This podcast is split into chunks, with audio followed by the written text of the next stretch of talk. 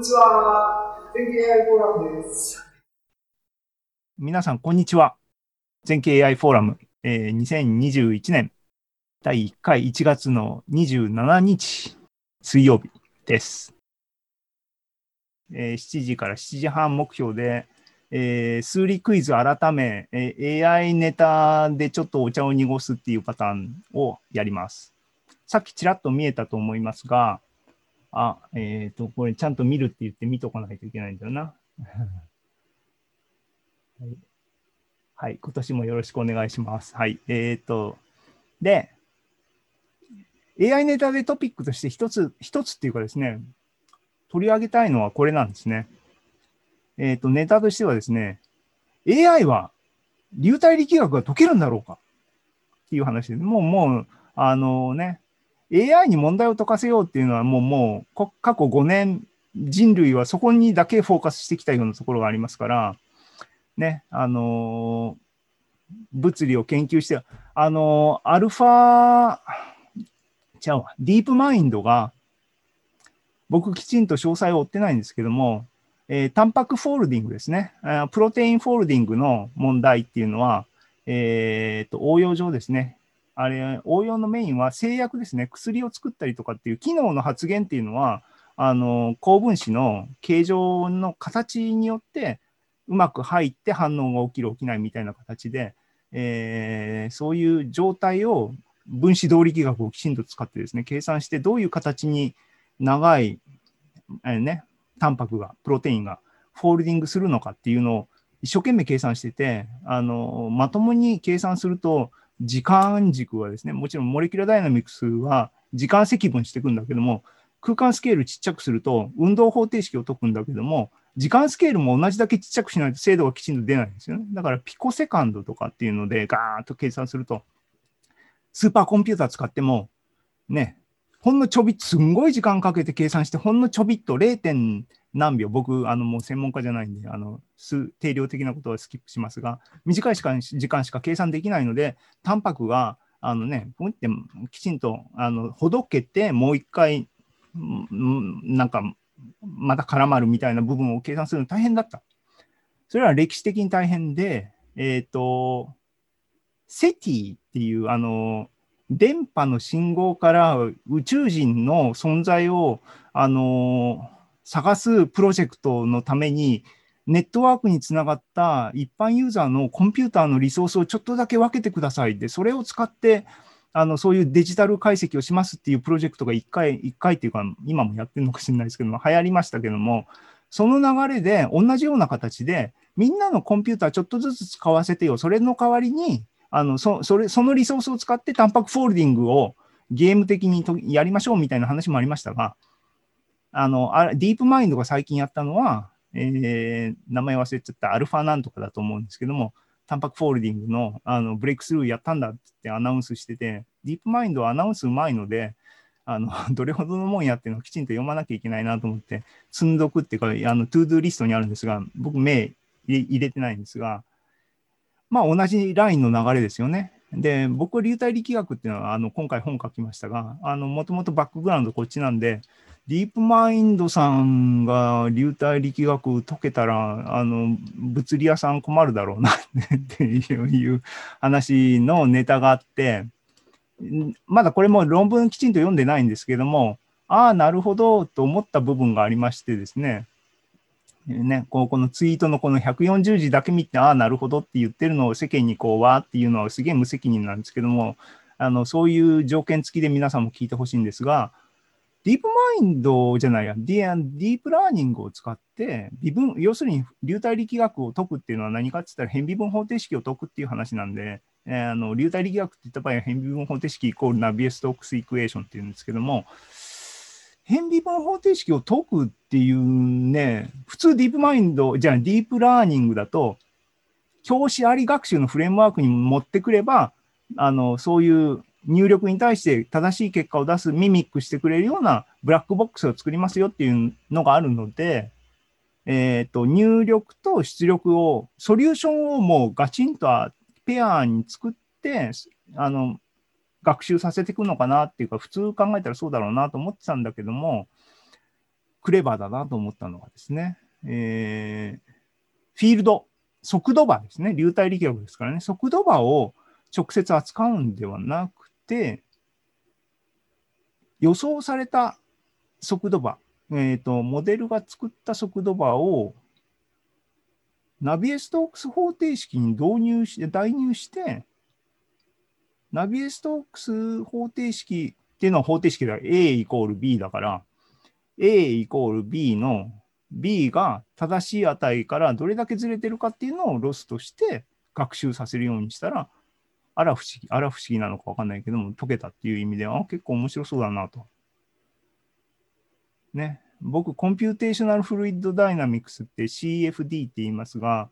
もう、あの、ね、ナビエストークスを差分化して力技で解いちゃえっていうのは、あの、力技やなと思ってたんですけども、世の中はね、さらに進んでもう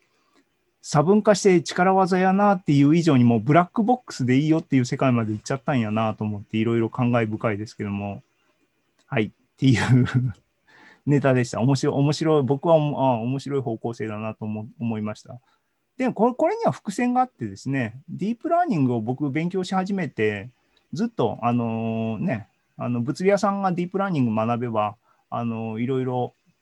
基本的には最適化問題に過ぎないわけですから、えーそこで使われてるのはあの最級効果法っていう典型的に使われるミニマムに持ってくるために一生懸命アップデート、パラメータアップデートしあパラメータサーチで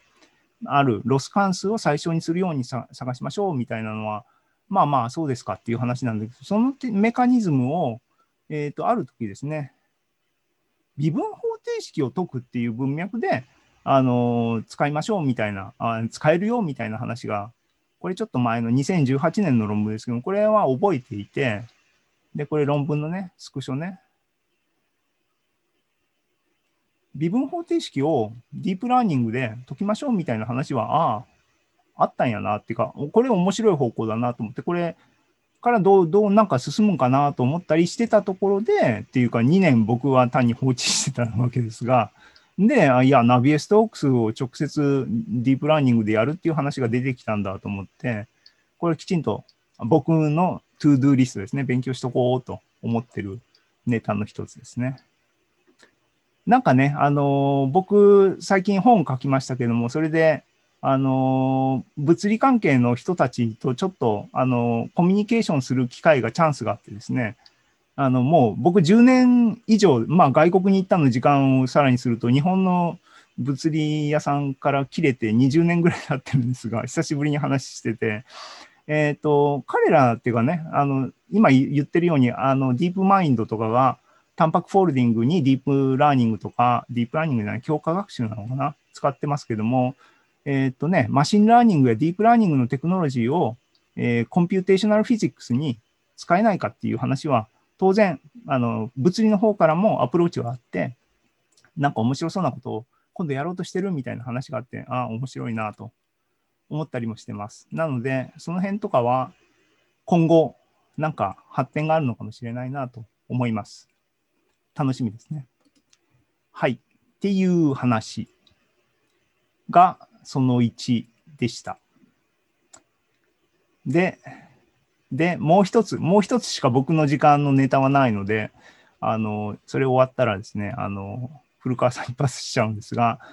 で、もう一つ AI ネタとしてですね、あの、時事ネタですね。あの、あ、面白そうっていうかですね、やっぱり時代は着実に進んでるんだなと思った話なんですけども、ラズベリーパイってありますね。あの、ラズベリーパイっていうのは、もともとは教育目的ですごい廉価に、しかし、えー Linux ですね。あの、ボードコンピューターで、あの、安価だけどもきちんと使い物になる、あの、コンピューターを、あの、普及、あの、教育目的に普及させようというところから始まったものですけども、SOC、あの、チップの、やっぱり、あの、ムーアの法則じゃないですけども、ハードウェアの進歩はやっぱりすごいんですね。で、どんどんどんどん、かつ、ボードもどんどん小型化してっていうんで、ついこの間、ついこの間なのかもう、あの、おじさんのタイムスケールと世間のムーアの法則のタイムスケールと全然違うんだろうと思いますが、えーラズパイゼロっていうのが出て、おーちっちゃくなったなっていうのと、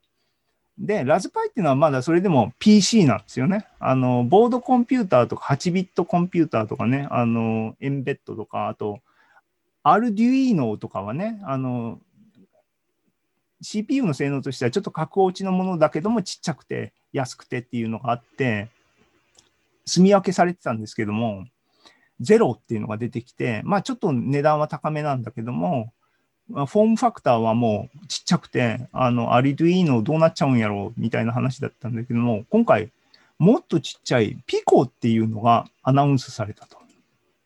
で、何が、何がほうって思うかっていうと、まあまあ正常進化なんですけども、ラズパイさんから言うと、えっ、と、ここのツイートなんですけどもね、テンサーフローライトのポーティングが進んでると。で、多分もうコードも出てるので、えーこいつでテンサーフローライトが動いちゃうと。ほうと。ね。このフォームファクターで、もちろんあの GPU が乗ってる PC 並みに動くわけは絶対にないんですけども、TensorFlow Lite っていうフレームワークがそのまま右から左に動くこのサイズで、このポータビリティでっていうのはすごいなと思って、思いました。で、な、ね、インパクトは値段ね、これこれが多分僕がスイッチサイエンスとかでプチってできるのはまだ半年後とか数ヶ月後なんでしょうけども、在庫の関係っていうか生産の関係でね。でも4ドルで買えるんですね。4ドルで AI のモデルの、まあね、インフェランスの部分は、あの、TensorFlow Lite で動くような形で、このボードでもサクサク動くようなものができるんであれば、いろいろ、あのね、広がると。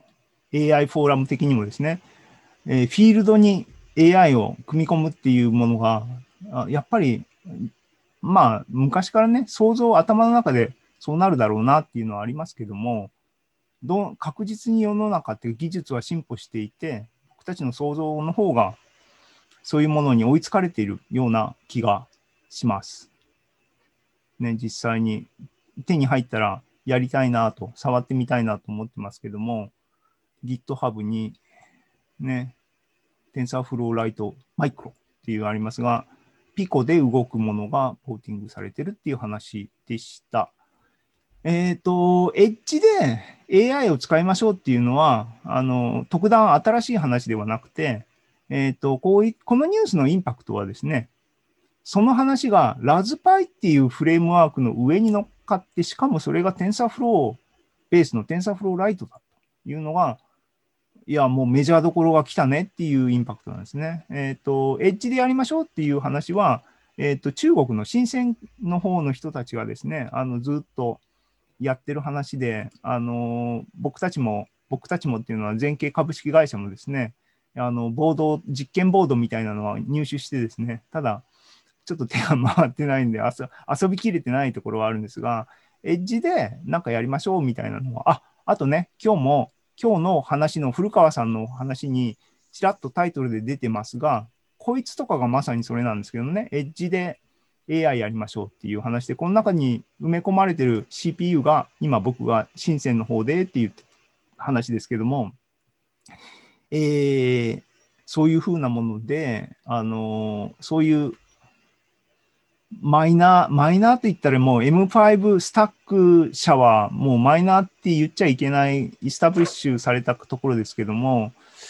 えっ、と、ラズパイがそのレベルに殴り込んできたら結構大変やなと。でも多分いいことなんだろうなと思います。思いました。っていうことで、あの僕の今日のですね、今日ちょっと忙しかったんで、持ちネタこれで今日の話はあの終わっちゃうんですけども、えーっていうことで僕のシェアは終わってですね、皆さん、あの、参加していただいた皆さんに、えーコメントをいただきつつ、時間を潰していきたいなと思います。で、シェア終了して、はい。あ、ご参加いただいた皆さん、こんばんはです。えー2021年最初なんで、あのね、今年もよろしくお願いしますっていうことを、ご挨拶的にあの言わせていただきます。よろしくお願いします。えーっと、あ、米田さんいつもありがとうございます。えーで、ね、古川さんと、あと、石川さん、あの、ご参加ありがとうございます。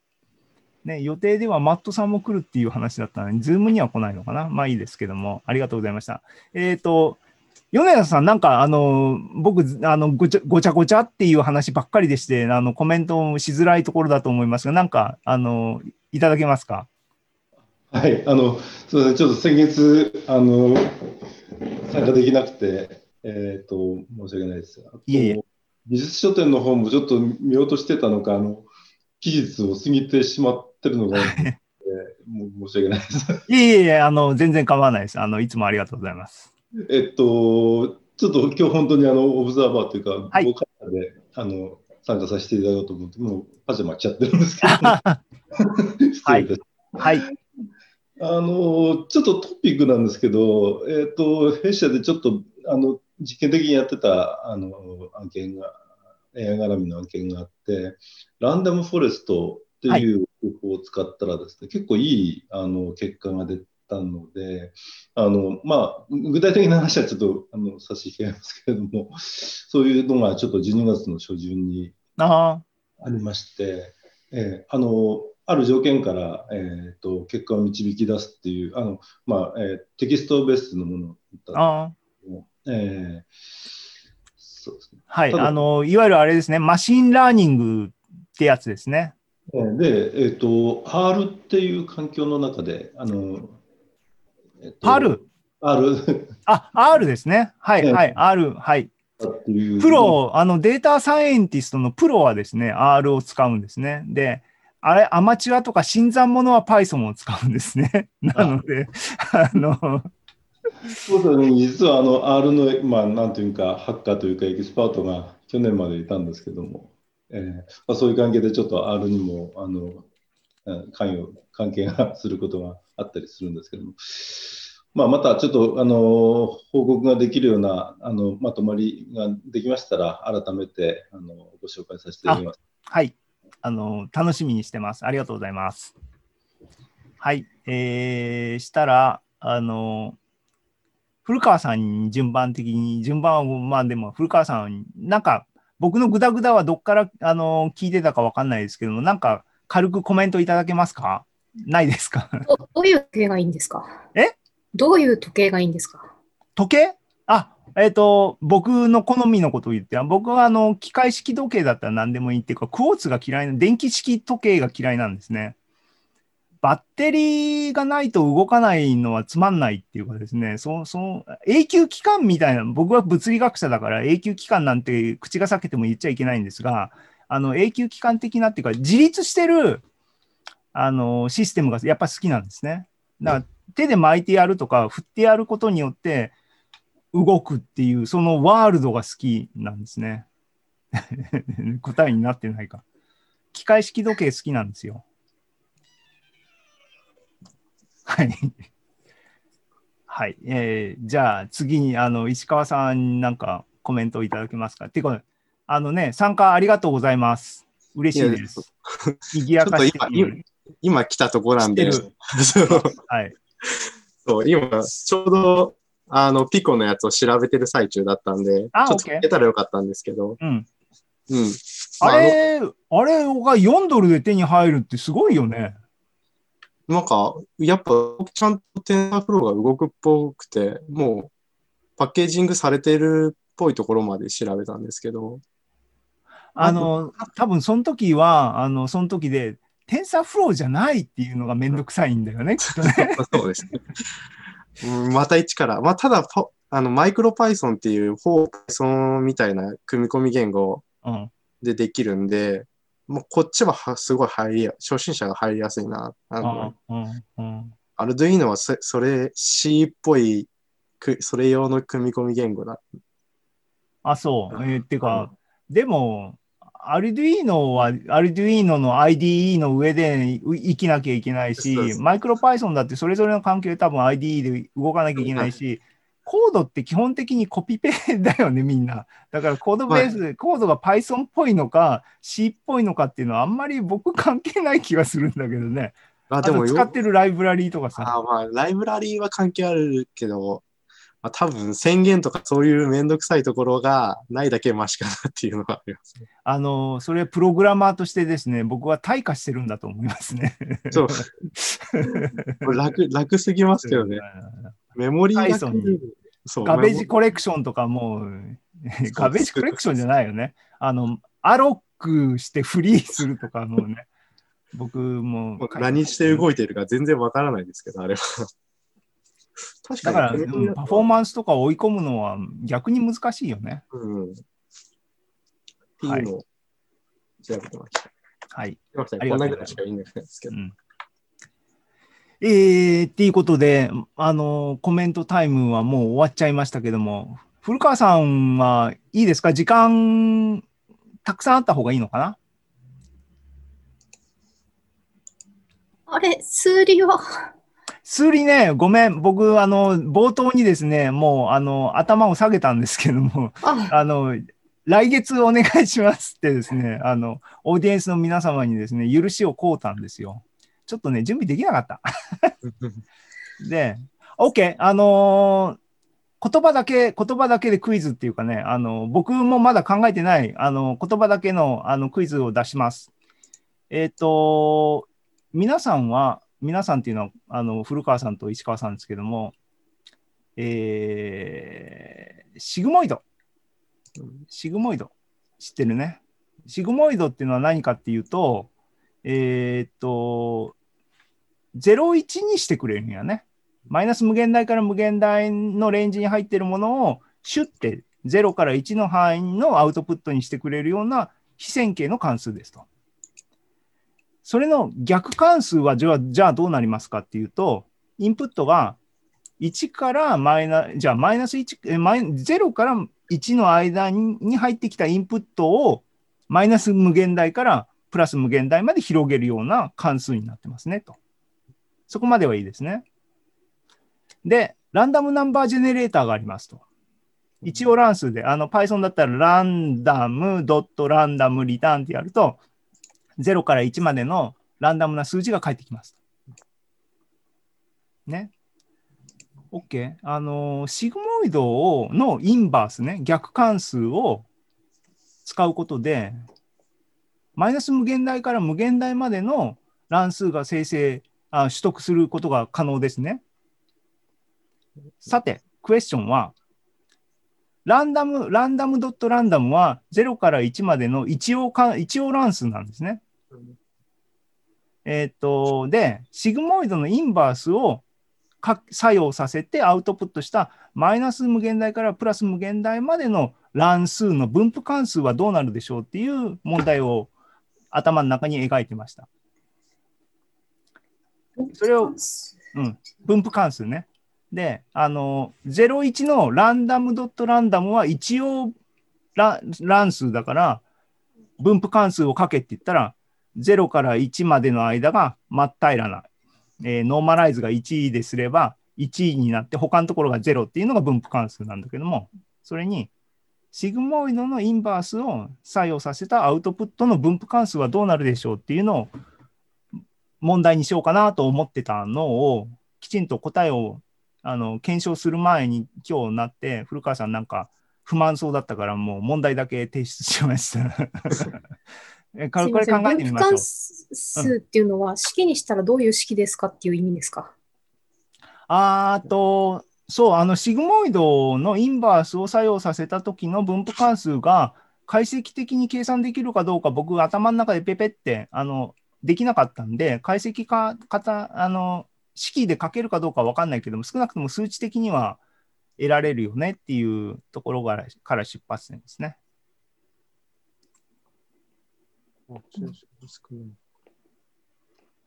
で、あの、これはなんでこう考えたかっていうと、ここの仕組みをきちんと理解すれば、一応乱数は僕たちはもうランダムドットランダムで得られるんだけども、こういう分布関数を持った乱数が欲しいって言ったときに、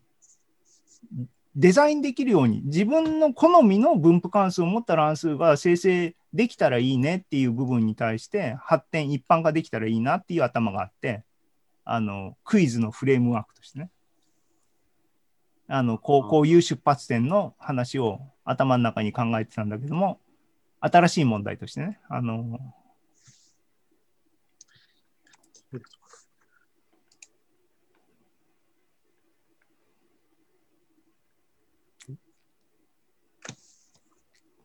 結構ね、この辺で、あの石川君がいるので、あの僕はこうこの辺の乱数とか分布関数の話については、ここから直接つながるかつながらないかは置いといてですね、常に頭の中に引っかかってるのはですね、あの分子動力学っていうかですね、うん詳しいと思うけどね、あのノセフーバー系ね、あの非平行系の分子動力学で、当然、外場としてランランランダムにキックするときの分布関数みたいなのは普通、あの正規分布にするわけですね、はい。あの代数の法則っていうか、熱だからっていう形で。でもそれって、あの乱数の分布関数をコントロール、数値的にはできるし、あのなんかあのその辺で物理的にもいろいろ面白いんよねと思ってね、あのきちんとあのなんか面白い、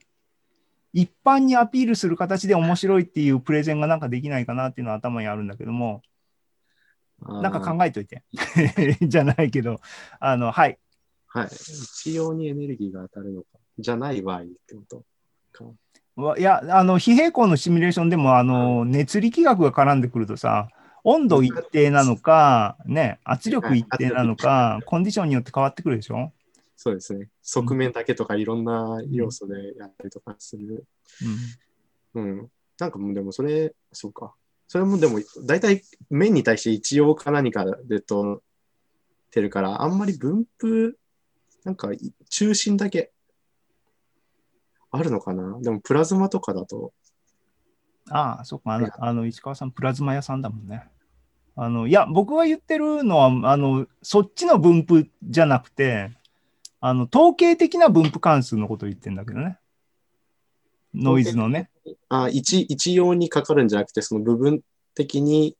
いや、部分じゃなくて、あのサンプルとして、統計的あっていう。あ、そういうことですか。うんあ空間的にじゃなくてサンプル。そうそうそうそう。ああ、うんはい。